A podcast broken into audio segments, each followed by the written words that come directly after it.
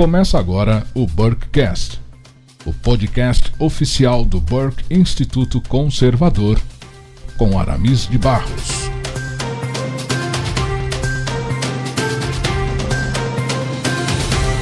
Olá, nobres amigos do Burke Instituto Conservador. É um grande prazer poder recebê-los para a nona edição do Burkecast. Eu me chamo Aramis de Barros e falo desde Navegantes, no belíssimo litoral norte de Santa Catarina. Esse nosso bate-papo semanal informativo sobre temas diversos é um oferecimento do Burke Instituto Conservador, uh, uma plataforma de EAD completa para todo aquele que se interessa por temas ligados ao conservadorismo. Acesse hoje mesmo a plataforma do Burke Instituto Conservador no endereço burkeinstituto.com e escolha o um módulo de estudo do seu interesse. Vale lembrar que você pode acessar os episódios do Burkcast pelas plataformas YouTube, SoundCloud, Instagram, Spotify e iTunes, além da programação da Shockwave Radio no endereço shockwaveradio.com.br. Baixe o app da Shockwave e acompanhe as entrevistas do Burkcast toda segunda-feira às 21 horas. Se você gostar do conteúdo, deixe o seu like e não se esqueça de compartilhá-lo com os amigos. Muito bem, hoje eu recebo com muita alegria no Burkcast um convidado a quem eu tive a honra de conhecer pessoalmente no ano de 2017, numa das minhas viagens à região sul do Rio Grande do Sul, e que se tornou um amigo pessoal. Ele é bacharel e mestrando em filosofia pela UFPEL, pesquisador na área de história da filosofia medieval, ética e política medieval, com foco, entre outros temas, em patrística latina, filosofia cristã, concepções de virtude e teoria da graça de Deus. Ele trabalha na área de missões cristãs desde 2001 e é fundador da Missão Hechos Dos, ou Missão Atos 2, que leva, leva a mensagem do Evangelho às regiões mais carentes do interior do Uruguai. Ele e sua esposa Raquel vivem entre as cidades de Pelotas e Bagé, na região sul do estado do Rio Grande do Sul. Para conversar conosco sobre o tema Agostinho e o pensamento ocidental, eu tenho a grande honra de receber no Burkcast, desde os Pampas Gaúchos, o missionário Marcos Vinícius Vaz. Caro Marcos, muitíssimo obrigado por você separar esse tempo para estar conosco no Burkcast. Como que está o frio aí nos Pampas Gaúchos? Olá, Aramis. Obrigado pelo convite de participar dessa mesa de conhecimento com a comunidade conservadora brasileira.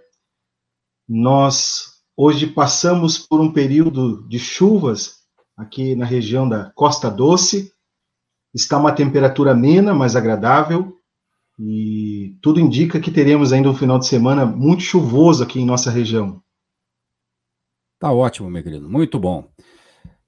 Marcos, eu quero aproveitar esse tempo de qualidade que nós vamos ter aqui no Borkcast e já quero começar com uma pergunta bem direta dentro do nosso tema.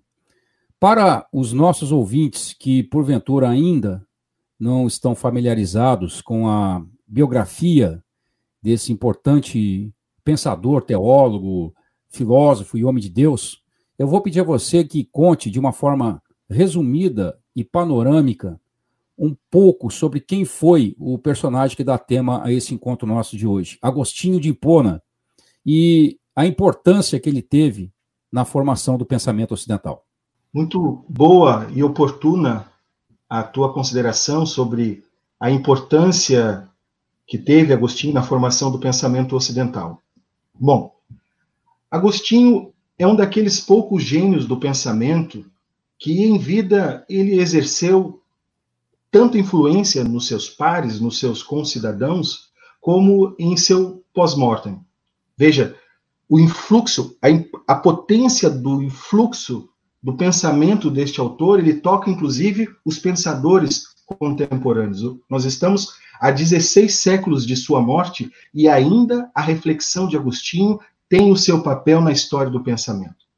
Sem dúvida alguma, o peso de sua autoridade e a influência intelectual que ele exerceu no passado prepondera frente aos demais nomes que compõem o corpo de escritores eclesiásticos, tanto da tradição latina quanto da tradição grega. Veja, um contemporâneo de Agostinho, Jerônimo, em uma troca de cartas no ano de 418 com Agostinho, disse a respeito de um testemunho sobre este norte-africano. Disse Jerônimo: Você, Agostinho, é conhecido por todo o mundo. Católicos honram e estimam a sua pessoa como aquele que restabeleceu a antiga fé. Veja o peso da autoridade desse norte-africano. Durante mais de mil anos, o pensamento de Agostinho tem um sistema doutrinário hegemônico. E, em certa medida, Aramis, o pensamento de Agostinho é a raiz de todas as subsequentes vertentes teológicas e uma influência relevante sobre o pensamento até mesmo na história da filosofia. Desde a antiguidade tardia, que é o período de reflexão, é o campo de reflexão de Agostinho de Pona, ele não é um filósofo medieval, ele está circunscrito ao período denominado como Antiguidade Tardia. Desde esse período, desde a passagem do mundo clássico para o mundo medieval, né, da passagem do clássico ao medieval aos modernos, a matriz do pensamento agostiniano se faz notar em autores de cunho eminentemente filosófico, como, claro, evidentemente, de cunho teológico. Agostinho, é interessante perceber isso na, na, na, sua, na pesquisa desse autor, ele é um autor dificílimo para se adentrar na floresta das suas conjecturas. Né? Qualquer esfera de, de, de, de análise, de busca, né, de interpretação do pensamento desse autor, pode-se, como alguns autores e intérpretes apresentam uma linguagem figurada, pode-se é, assemelhar a experiência de alguém que tenta percorrer uma gigantesca floresta. Realmente é muito difícil, é muito árduo to tomar qualquer tipo de empreendimento intelectual quando visto sobre, sobre o ponto de vista agostiniano. E diferente de autores menores, que um restrito número de escritos pode definir a síntese dos seus pensamentos, a análise superficial do pensamento de Agostinho sobre determinado tema ou problema não pode ser realizada contento se ela partir de um limitado conjunto de obras, Aramis. Veja, ele começa a escrever desde o período inicial de sua conversão, por volta de 33 anos, e vai escrevendo até por volta dos 76 anos. É um conjunto muito vasto de obras tanto livros quanto cartas e sermões que ele acabou legando para a história do pensamento ocidental. Veja, é inegável que estes elementos desta reflexão, reflexão de Agostinho, ela também está presente em autores de grande é, impacto na história do pensamento. Eu cito alguns como ilustração: Boécio, Tomás de Aquino, São Boaventura, Duns Scotus, Guilherme de Ockham, Nicolau de Cusa, Anselmo de Aosta, autores do construto medieval, mas também se encontra uh, o fluxo do seu pensamento nos pré e nos reformadores como Lutero e Calvino.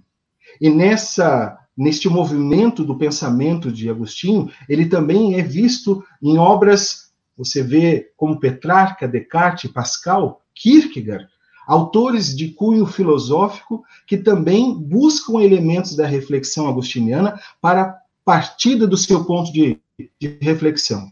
Então, tais autores, em alguma medida, eles se valem e utilizam da matriz agostiniana, que é para respaldar os seus pensamentos. E veja, não só respaldar, mas também criticar uma determinada teoria, pois também eu, como pesquisador do pensamento de Agostinho, também tenho divergências, também tenho crítica, críticas acerca de algumas das suas teorias. Logo, é importante sinalizar que nesse compêndio das obras de Agostinho, há escritos de natureza singular na história do pensamento. Veja, há obras de caráter autobiográfico que não se encontra em outro autor a não ser em Agostinho no quarto para quinto século cristão. Veja, as confissões como uma obra de conhecimento é, vasto, não só dentro do campo da filosofia, mas também da teologia da psicologia, é uma obra que traz um relato autobiográfico na perspectiva de uma primeira pessoa singular na história da literatura ocidental. Reconhecidamente, não só confissões, mas retratações, uma obra de revisão do pensamento de Agostinho, que veremos se tivermos tempo ainda dentro dessa nossa conversa, é, são duas obras reconhecidamente singulares no contexto da literatura clássica. Portanto, em se tratando dos temas e problemas que Agostinho enfrentou no decurso de sua reflexão, há questões de grande relevância e impacto para o saber filosófico, não só para o saber teológico.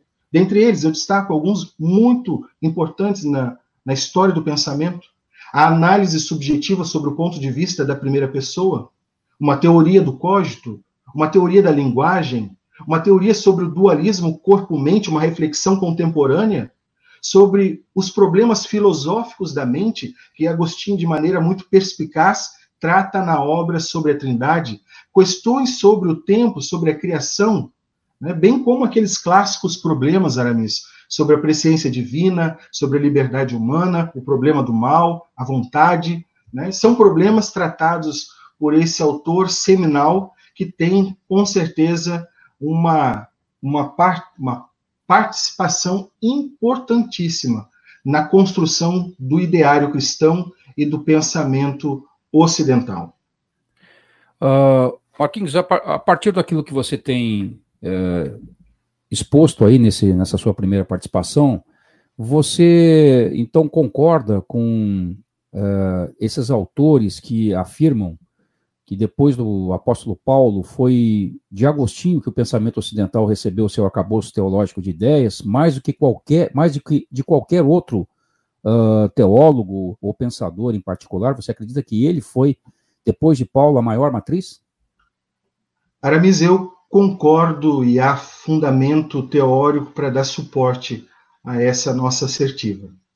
Inegavelmente, nós temos que considerar a grandeza do apóstolo Paulo como o originador de uma doutrina que foi perspassada desde a da igreja primitiva, inegavelmente.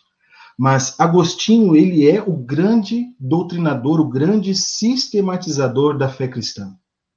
Tem, teremos no século XIII Tomás de Aquino, com um trabalho de uma teologia sistemática fantástica, através da Suma Teológica, porém, Agostinho, ele é o grande sistematizador do pensamento cristão no Ocidente. Isso nós não podemos lhe tirar né, esta honra.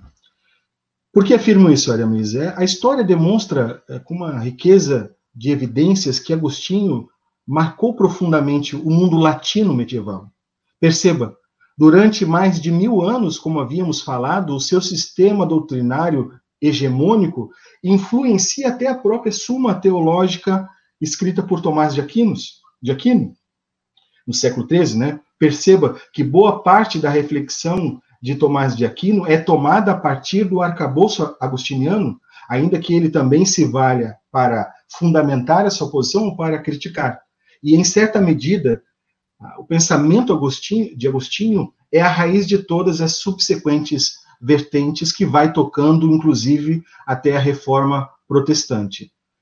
Agostinho Aramis, ele faz parte das autoridades mais frequentemente citadas e mais apreciadas como homem, homens como Tomás de Aquino, como Lutero, como Calvino, e seguramente eu posso afirmar que o pensamento de Agostinho tem um valor imensurável na construção da teologia ocidental.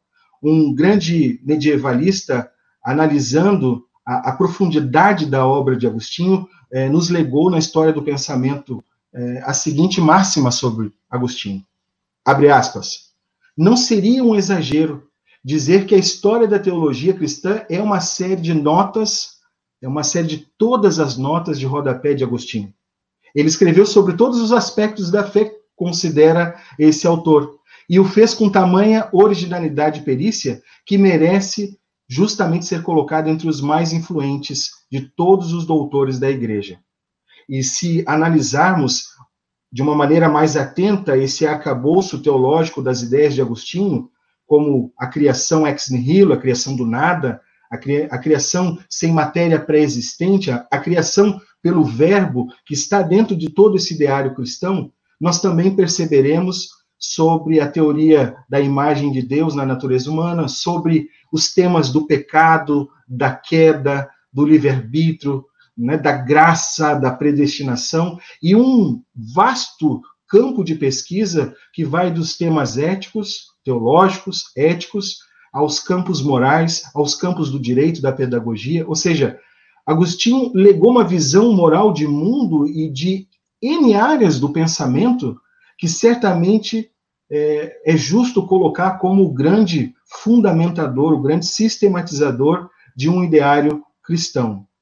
Eu, particularmente, Aramis, desde que estou estudando Agostinho, desde o ano de 2009, eu tenho sempre adotado primariamente a estratégia de interpretar Agostinho pelo próprio Agostinho. Eu tenho dedicado tempo para realizar um, itinerário é, em direção sempre aos escritos do próprio autor. E posso te assegurar que ele tem reflexões singulares. E você depois vai vendo nos autores, com seus temas e problemas seguintes, sempre, sempre o, o, o germe do pensamento de Agostinho né, permeando a reflexão. Eu dou um exemplo. Sobre essa grandeza intelectual de Agostinho, é, me parece que a resposta não passa somente pelo conteúdo do que ele escreveu, do que ele disse, né, do que ele apresentou como ideia seminal, mas principalmente como ele estruturou as ideias do seu pensamento. Agostinho ele tinha é, desde o princípio dos seus estudos um conhecimento gramático, um conhecimento retórico que o habilitou a desenvolver uma metodologia e estratégias argumentativas que tornaram as ferramentas é, da escrita e da oratória extremamente eficientes. Esse como Agostinho estruturou as suas ideias passa pela maneira como ele apresentou um, o seu método muito próprio da dialética das sete artes liberais. Agostinho, com a dialética, ele apresentou uma ferramenta extremamente eficiente, extremamente pedagógica. Eu dou um exemplo. A forma inovadora como ele utilizou a dialética, a dialética na relação epistêmica e exegética entre fé e razão é impressionante, Aramis. A fé em Agostinho não é apenas uma fé dogmática, um sistema fechado ou inalcançável à razão humana, mas também não é algo puramente racional. De certa forma, fé e razão andam de mãos dadas no pensamento de Agostinho.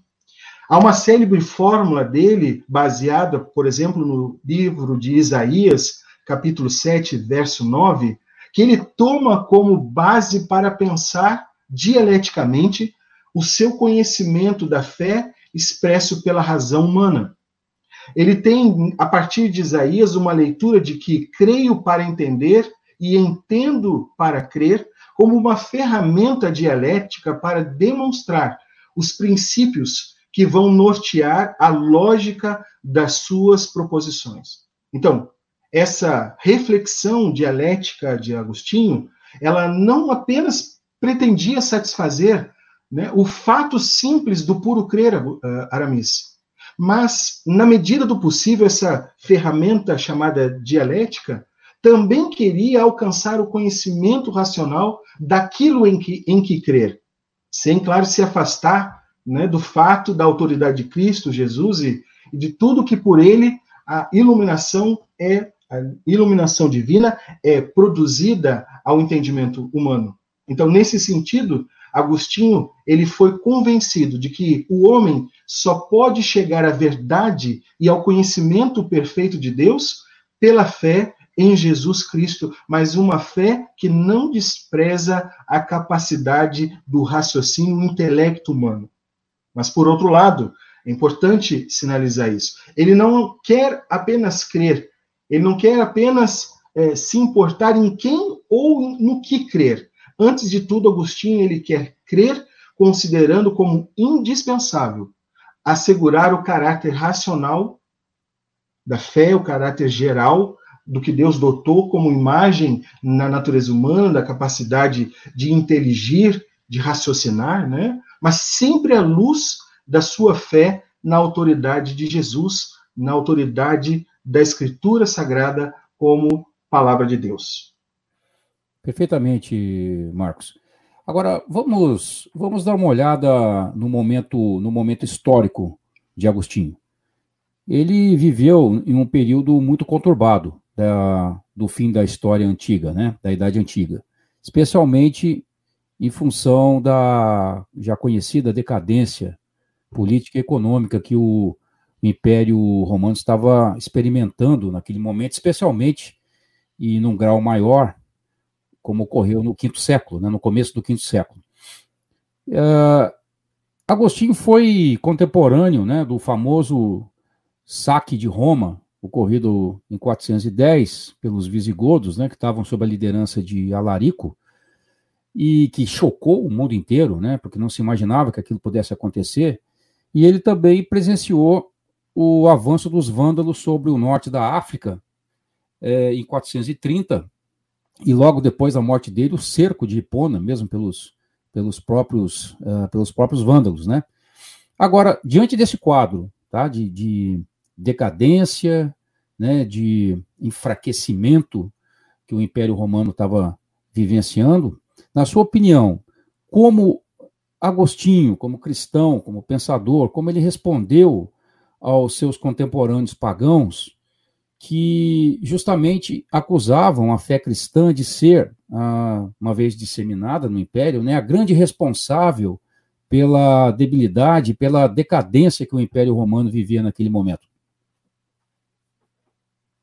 Bem, Aramis, a resposta de Agostinho se deu de uma maneira estratégica, inteligente, robusta, construída ao longo, como veremos, de 14 anos. Mas é importante observar algo interessante sobre esse evento do ano 410. É conhecido na história que já havia uma crise no Império Romano desde o século III, Precisamente entre os anos 180, Aramis, a 284, já há uma série de eventos que denunciam uma crise no Império Romano. As causas do, do próprio declínio de Roma, com as invasões germânicas e a queda do Império Romano no Ocidente, elas já eram amplamente conhecidas nas suas minúcias dentro do percurso da história de Agostinho nesse cenário. Ou seja, ele conhecia bem o contexto de todas as dificuldades por qual passava o império, suas crises, suas guerras civis, as doenças que já assolavam, os problemas da, da, da sociedade né, com relação às questões econômicas e políticas. Ou seja, esse evento de 410, a queda, ou seja, o saque de Roma, né, como capital do mundo, claro, ganhou um vulto maior por todo o contexto que ele se deu. Né?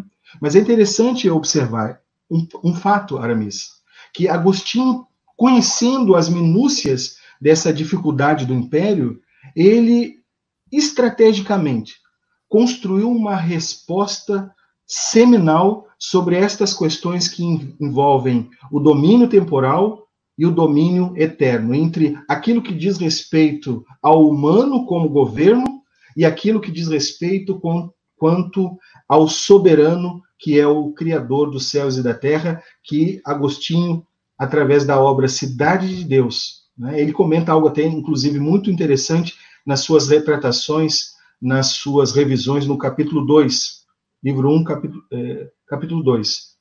Agostinho respondendo aos que acusavam de maneira inapropriada, indevida, os cristãos do seu tempo, né? Interessante observar isso que essa é, é, essa situação toda por qual passou o Império, né? Do, diante do, do saque de Roma e que anos depois, no ano 430, também houve um literalmente uma invasão que determinou o enfraquecimento, o declínio do Império Romano. Agostinho, ele estava às portas também deste evento do ano 430.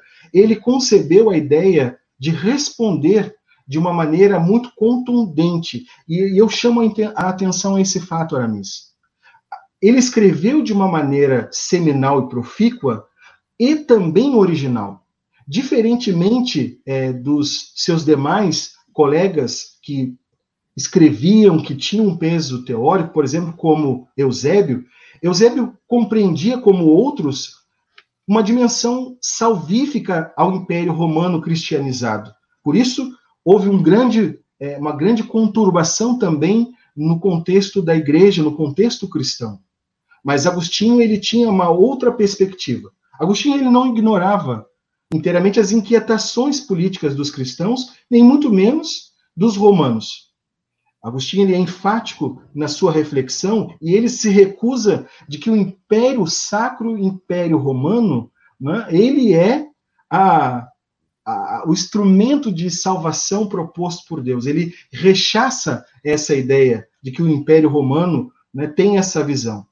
A história, nesse sentido, a história do pensamento ocidental, mostra que Agostinho prestou respostas diretas e objetivas dentro dessa construção chamada a Cidade de Deus. Essa construção que se deu do ano 413 ao ano 427. Veja, 14 anos para refletir. E olha que Agostinho teve como ponto de partida apenas três anos após a invasão de Roma no ano 410. Ou seja, ele começa a escrever muito em cima desses eventos e ao longo de contínuos 14 anos ele leva a cabo uma resposta seminal.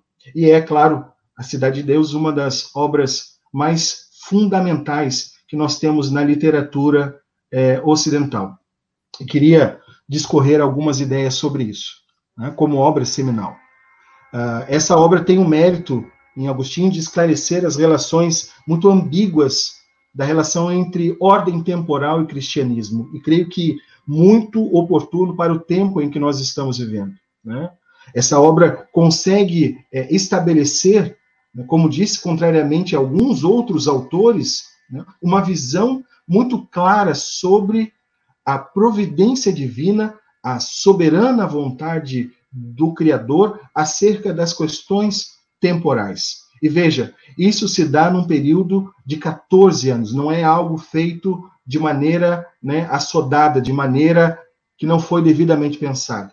Essa concepção que Agostinho propõe como uma ideia, né, o germe de uma ideia política, é importante registrar isso, Aramis. Agostinho ele não tem nenhuma obra de filosofia política, né, mas em toda a sua obra há ideias seminais sobre uma concepção de política de cunho cristão né? e que, de certa maneira, está impregnada em cada linha, de maneira muito clara, em cada linha escrita na obra A Cidade de Deus. É, ele rejeita, com isso, a, noção clássica da cidade ou de seu equivalente como sendo uma totalidade autossuficiente que é capaz de levar à sua realização todas as necessidades e todas as aspirações é, de base dos indivíduos no corpo da sociedade. Ele rechaça essa ideia. Mas sem renunciar à cidadania na sociedade temporal, é, Agostinho tem uma defesa que é muito mais sublime e perene, que é a defesa de uma sociedade universal, esta invisível, né, e única que compõe os salvos, aqueles que estão dentro do chamado salvífico da fé em Jesus Cristo. Então, para defender a sua tese, Agostinho ele aborda dentro da obra A Cidade de Deus como resposta não somente às demandas dos cristãos do seu tempo, mas também, é, também resposta às críticas aos pagãos, aspectos muito relevantes da vida e do pensamento cristão nesta obra A Cidade de Deus. E ela, como um caráter enciclopédia, Oramis, ela é monumental em termos de quantidade de, de palavras, né, de temas e problemas que ele aborda, e por isso ela pode ser considerada uma história da filosofia. Há autores que posicionam esta resposta de Agostinho aos pagãos através da Cidade de Deus, e é interessante, a Cidade de Deus ele toma o título do Salmo 87, verso 3. Essa obra salmista, no Salmo 87, diz: Gloriosas coisas se tem dito de ti, ó cidade de Deus. Para os amigos né, que fazem uma pesquisa nas obras católicas, o Salmo 86 é o salmo utilizado para essa reflexão. E, de certa forma, a cidade de Deus é a resposta irônica de Agostinho frente às acusações caluniosas lançadas contra os cristãos é, por seus detratores pagãos. Essa obra é importante registrar, ela quer responder, num primeiro momento, a três problemas críticos que os pagãos é, lançaram no rosto dos cristãos. E Agostinho, de maneira muito hábil, muito eficaz, ele presta as respostas devidas e faz uma apologia, uma defesa da fé cristã. Uma dessas questões envolve, como resposta ao, ao problema lançado pelos pagãos, é que a fé cristã, né, eles tinham uma convicção de que ela difundia uma moralidade que provocava o declínio da cidadania romana. Um segundo elemento que Agostinho também trouxe em face e respondeu na Cidade de Deus é que o cristianismo havia dividido o Estado e enfraquecido a reivindicação condicional de fidelidade, que, claro, exigia a cidadania romana. Mas o pior e mais grave, que Agostinho trata de maneira muito hábil, muito, muito atenta, dedica muita quantidade de tempo para responder, é que muitos elementos que os cristãos estavam sendo é, alvejados com essas críticas é de que a doutrina cristã estava manifestamente em conflito direto com os deveres sagrados da cidadania romana. Como exemplo, né, a doutrina né, da fraternidade universal dos homens, homens criados à imagem e semelhança de Deus, né, os preceitos cristãos que ordenavam o amor aos seus inimigos e a, e a autoestima que os cristãos tinham das virtudes da humildade e da paciência fizeram com que houvesse um conflito entre os pagãos, acusando indevidamente a queda, o declínio e todos os problemas por qual uh, Roma passou. Havia um dito naquele período né, que os pagãos acusavam os cristãos, dizendo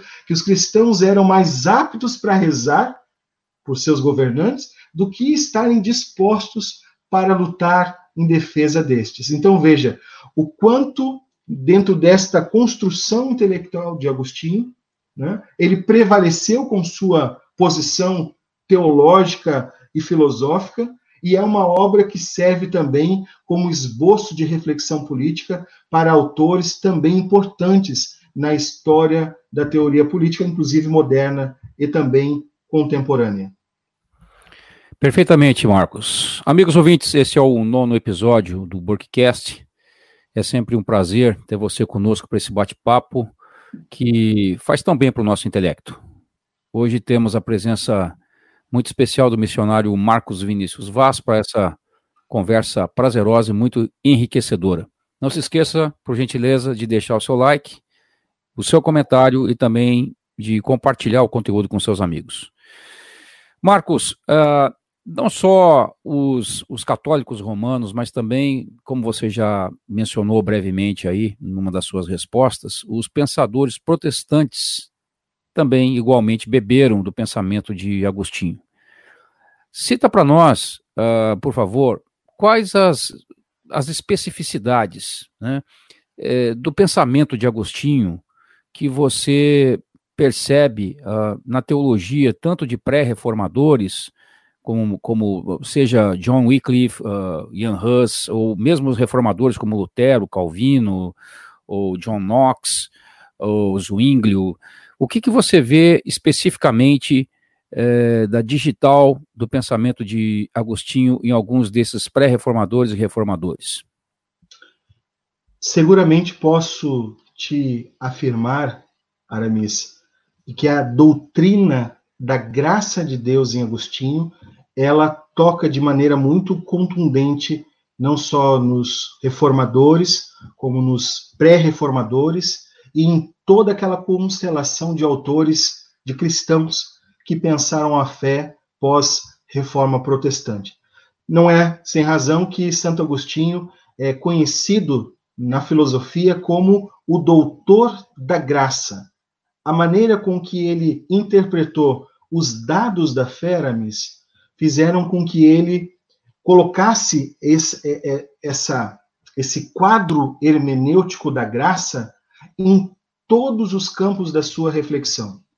Veja, na antropologia de Santo Agostinho, o homem ele tem um aspecto negativo com relação à sua natureza caída. Na visão é, pelagiana, que Agostinho enfrentou também, o homem poderia responder ao chamado divino, à vontade divina, apenas pela livre decisão da sua vontade. Mas Agostinho, por sua experiência própria, mas também considerando a escritura e uma análise empírica dos fatos, ele percebeu que este homem que conhece, que tem capacidade de conhecimento, tem capacidade de intelecção, tem a liberdade da vontade condicionada a fenômenos no seu interior, no seu íntimo, né, no homem interior, como em algumas ocasiões eles citam, que fazem com que este esteja em desordem consigo mesmo, estejam é, desregrados na sua capacidade volitiva. Nesse sentido, Agostinho lança uma ideia seminal baseado nos textos paulinos, com muita ênfase, mas desenvolve de uma maneira muito perspicaz, Aramis, a ideia da graça de Deus como remédio divino para a desordem do ser humano, para a desordem intelectual, volitiva, psicológica, sentimental, em que, uma vez inserida nos, no, nos domínios da graça, este ser humano, este homem, esse homem como natureza criativa de Deus, como parte dessa natureza da criação de Deus, melhor dizendo, Aramis, ele passa a ser uh, ajudado pelo favor do alto, pela graça divina. E essa ideia de graça de Deus na natureza humana, ela desencadeou N teorias, N direcionamentos teológicos, dogmáticos, que tocaram nos pré-reformadores, tocaram também Lutero, em Calvino e uma constelação de outros autores, tanto no que diz respeito às questões salvíficas, né, da predestinação, como também das questões de ordem moral, como uh, o livre-arbítrio, a liberdade, N, N temas uh, aramês que fazem com que, quando você leia, por exemplo, Lutero ou Calvino, você reconheça o peso do, do fluxo de pensamento, né, das ideias de Santo Agostinho pelas mãos destes nobres reformadores. Perfeitamente, Marquinhos. Agora, Uh, ainda dentro da questão uh, dessa ligação que nós temos feito aqui entre conservadorismo e o pensamento de Agostinho, uh, quero me lembrar aqui do referencial maior que nós temos do pensamento conservador, que é justamente o filósofo irlandês Edmund Burke. Pelo seu conhecimento, Marcos, uh, da biografia e da obra de Agostinho, qual é a, a influência que você detecta do pensamento desse gigante da fé e da filosofia na, nesse grande expoente do conservadorismo que foi Burke? Você encontra ali alguma, uh, alguma marca, digamos, agostiniana no pensamento de Burke? Sim, Aramis. Burke, sua, os biógrafos de Burke eles demonstram vestígios do pensamento de Santo Agostinho, na sua teoria política, de maneira muito clara. Tá? Vamos tomar aqui o ponto de partida que Burke, um inglês é, oriundo de uma família de católicos, né? ele tem, desde os seus é, primeiros é, momentos nos seus estudos, todo um tecido de fundo católico, Aramis. E esta relação, é, se você buscar a, a, raiz né, da biografia de Burke, você vai perceber que os professores de muito próximos a, a, a é, tinham uma leitura de Agostinho muito é, próxima das relações com o contexto também político, teológico. É, eu pego aqui um tema que me chama a atenção, Aramis. É, a fé para Burke, né, não, não é nenhuma não é nenhuma novidade relatar isso, mas o fato é que dentro do pensamento conservador de Burke se nota o, o grau de importância que ele dá para a religião. Né? E, especificamente, um conceito de Agostinho que ele toma, que é o conceito da providência divina, né? ele, ele traz essa ideia de providência divina para pensar a sua política, o seu pensamento teórico político. Uh, não somente Agostinho, é claro, mas também há elementos de Tomás de Aquino, mas a ideia toda passa pela via de que você, quando pensa a política, você não pode desconsiderar as questões do passado, né, nem as que estão no presente, quanto menos as questões do futuro. Há, uma célebre frase é, de, atribuída a, a, Burke que considera né, a importância da, da parceria, da relação entre aqueles que viveram, entre aqueles que vivem e entre aqueles que vão ainda nascer. Isto para pensar a questão do contrato social na eternidade. Mas, propriamente, a questão que envolve a predestinação divina, ah, Aramis, eu quero elencar porque isto tem o fluxo do pensamento agustiniano. Né? Essa ideia de que o Criador, aquele ser que é todo-poderoso, é soberano, ele em nenhum momento ele deixou de cuidar e de governar né, o universo criado por ele. Essa descrição tradicional da providência divina, de matriz agostiniana, também, em grande medida, toca o pensamento de é, Burke. Eu cito aqui uma das referências que Burke é, utiliza da obra A Cidade de Deus, textualmente ele as considera, Aramis, e me permita citá-la aos nossos ouvintes, pois ela é de uma riqueza é, fantástica para essa reflexão. Cito o capítulo uh, 11 do quinto livro da Cidade de Deus, em que Agostinho trata sobre a providência universal de Deus e as leis né, em que tudo a isto está submetido. Cito Agostinho. Efetivamente, este supremo e verdadeiro Deus que, com o seu Verbo, e o seu Espírito Santo são três em um. Este Deus único, onipotente, criador e autor de toda a alma, de todo o corpo, de cuja beatitude participam todos os que em verdade e não em ilusão são felizes, que fez do homem um animal racional, composto de um corpo e de uma alma, e que não permitiu, quando este homem pecou, que ficasse impune, nem o abandonou sem misericórdia, que aos bons e aos maus deu o ser como as pedras, a vida vegetativa como as plantas, a vida sensitiva como os animais, ou a vida intelectual apenas como aos anjos? De quem procedem toda regra, toda forma e toda ordem? De quem procedem a medida, o número, o peso? De quem procede tudo que tem uma natureza, tudo que tem um gênero, tudo o que tem um preço, seja ele qual for. De quem procedem os germes das formas, as formas dos germes, o movimento das formas e dos germes, que deu à carne a sua origem, a sua beleza, a sua saúde, a fecundidade da sua propagação, a disposição dos seus membros, a sua salutar harmonia, que a própria alma irracional deu memória, sensibilidade, instinto e a racional deu ainda espírito, inteligência e vontade, que não deixou de conceder não somente ao céu e à terra, não somente ao anjo e ao homem, mas também aos órgãos dos mais pequeninos e do mais desprezível dos animais.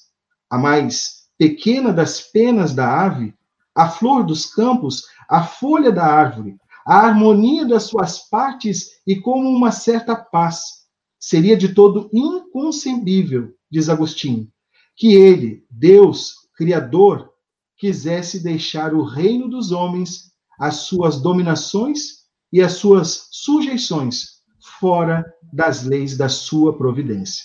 Então, essa reflexão de Agostinho, tomada é, por Burke, Burke demonstra, Aramis, que nada na debaixo da lista da criação está a parte, opera, funciona, né? A parte a providência divina, ao governo, à soberania, à vontade estabelecida pelo Criador. E isto se encontra muito forte na reflexão de Burke acerca dessa relação com o pensamento de Agostinho.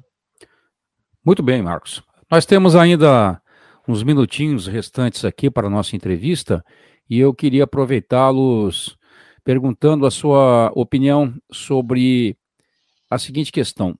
Uh, olhando agora de um ponto de vista contextual para nós, hoje, uh, habitantes do século XXI, né? Queria te perguntar o seguinte: por que um brasileiro hoje, em pleno século XXI, por que é, um brasileiro que está se descobrindo hoje como conservador, por que ele deveria uh, incluir Agostinho, as suas obras, uh, entre os seus autores prediletos, na sua opinião, Marcos? Bom, Aramis, muito pertinente a tua reflexão. Eu estimulo os conservadores é, de fala portuguesa, nós não temos uma tradição de estarmos é, tomando obras clássicas para pensar teoria política, filosofia política. Obras clássicas da antiguidade, como do pensamento de Agostinho, não fazem é, parte do, da ementa das universidades, por exemplo. Você não estuda numa universidade é, pública, Aramis, uma teoria social ou política de Agostinho. Se o vê, é de maneira muito restrita e limitada ao tempo.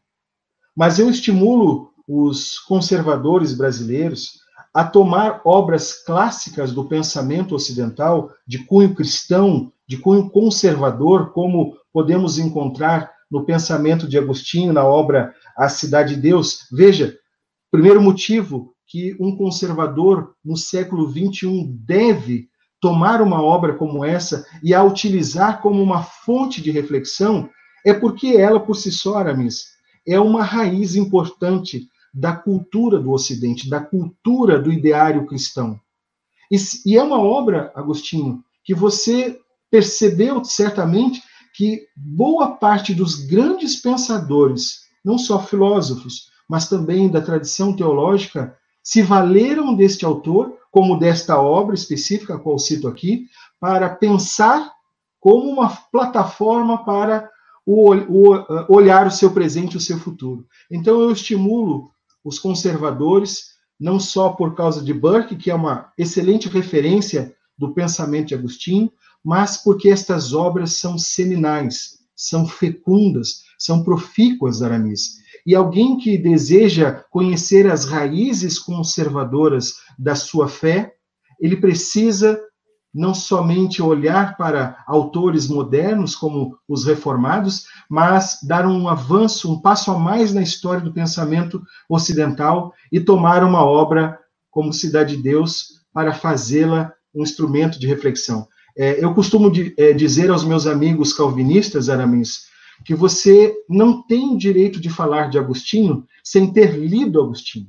Você não tem o direito de utilizar com propriedade uma reflexão, por exemplo, no campo teológico em Calvino, se você não leu com, com a, a, devida atenção as obras seminais que o próprio autor tomou em Agostinho. Então, eu cito esta re, relação com Burke. Se você quer pensar o conservadorismo em Burke, você precisa também olhar para autores como Santo Agostinho, que foram uma grande e decisiva influência no pensamento conservador de Burke. Perfeitamente. Se você me permite, Marcos, é, eu me lembro de você ter recomendado para mim, no, num, encontro que nós tivemos aí, uh, um ou dois anos atrás, uh, uma tradução específica da obra de Agostinho, da obra Confissões, em língua portuguesa. E você, eu me lembro de você ter me recomendado grandemente a edição da Nova Cultural, é isso mesmo?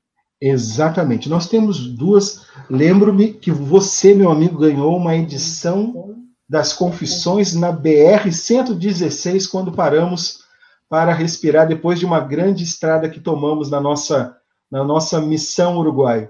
Foi isso esta, mesmo.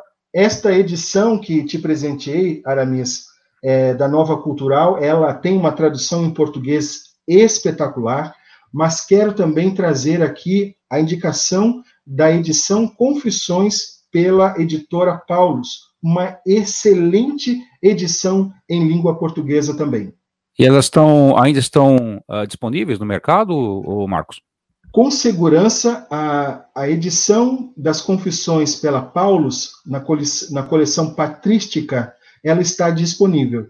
Eu não acredito que a edição da Nova Cultural você encontre com facilidade, talvez em sebos, mas seguramente a edição da Paulus você pode ou adquirir em papel, ou você pode também adquirir pelo, pelo Kindle. Está também disponível e é uma excelente tradução em português, Aramis.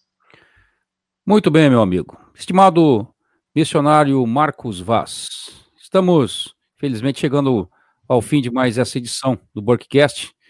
Foi um prazer ter você aqui conosco e, e receber tanta informação valiosa, tanta tanto conhecimento precioso dessa figura que é uma referência para todo conservador. Quero agradecer a sua disponibilidade de nos abençoar com seu conhecimento e a sua experiência e quero deixá-lo com a palavra final.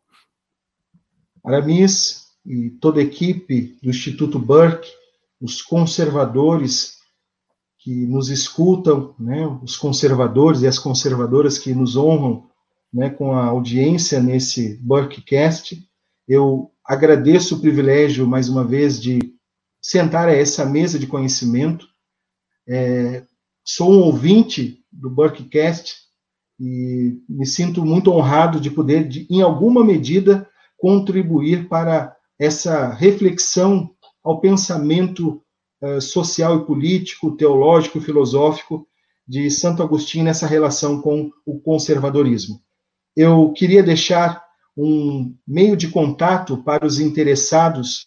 É, minha área de pesquisa e concentração, Aramis, ela está dentro da teoria das concepções de virtude.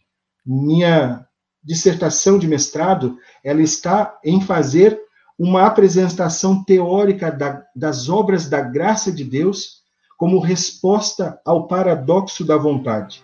Pois então, não. eu queria deixar uma um ponto de contato, né? Caso algum dos seus ouvintes deseje voltar a conversar a respeito desses temas que nós apresentamos, eu elaborei hoje um meio muito simples, mas eficiente, Aramis, que é uma Perfeito. fanpage. Você pode, pelo Facebook, acessar. O endereço é Agostinho para Todos. Agostinho para Todos. Nós conseguimos, através desse meio, continuarmos conversando. Com certeza será um grande privilégio dialogar com você sobre o pensamento de Agostinho. Perfeitamente, Marcos. Muito obrigado, meu querido. Deus abençoe você e até uma próxima ocasião. Caros amigos conservadores do Brasil, sempre o meu muito obrigado a vocês pelo prestígio ao Burkcast.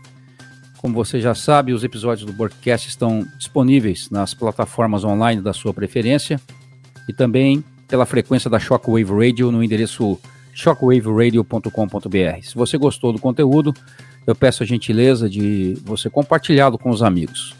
Espero encontrar vocês novamente no próximo episódio do Burkcast. Não se esqueça do recado bíblico expresso em 2 Coríntios 13, 8. Nada podemos contra a verdade senão pela verdade. Um grande e fraternal abraço a todos vocês.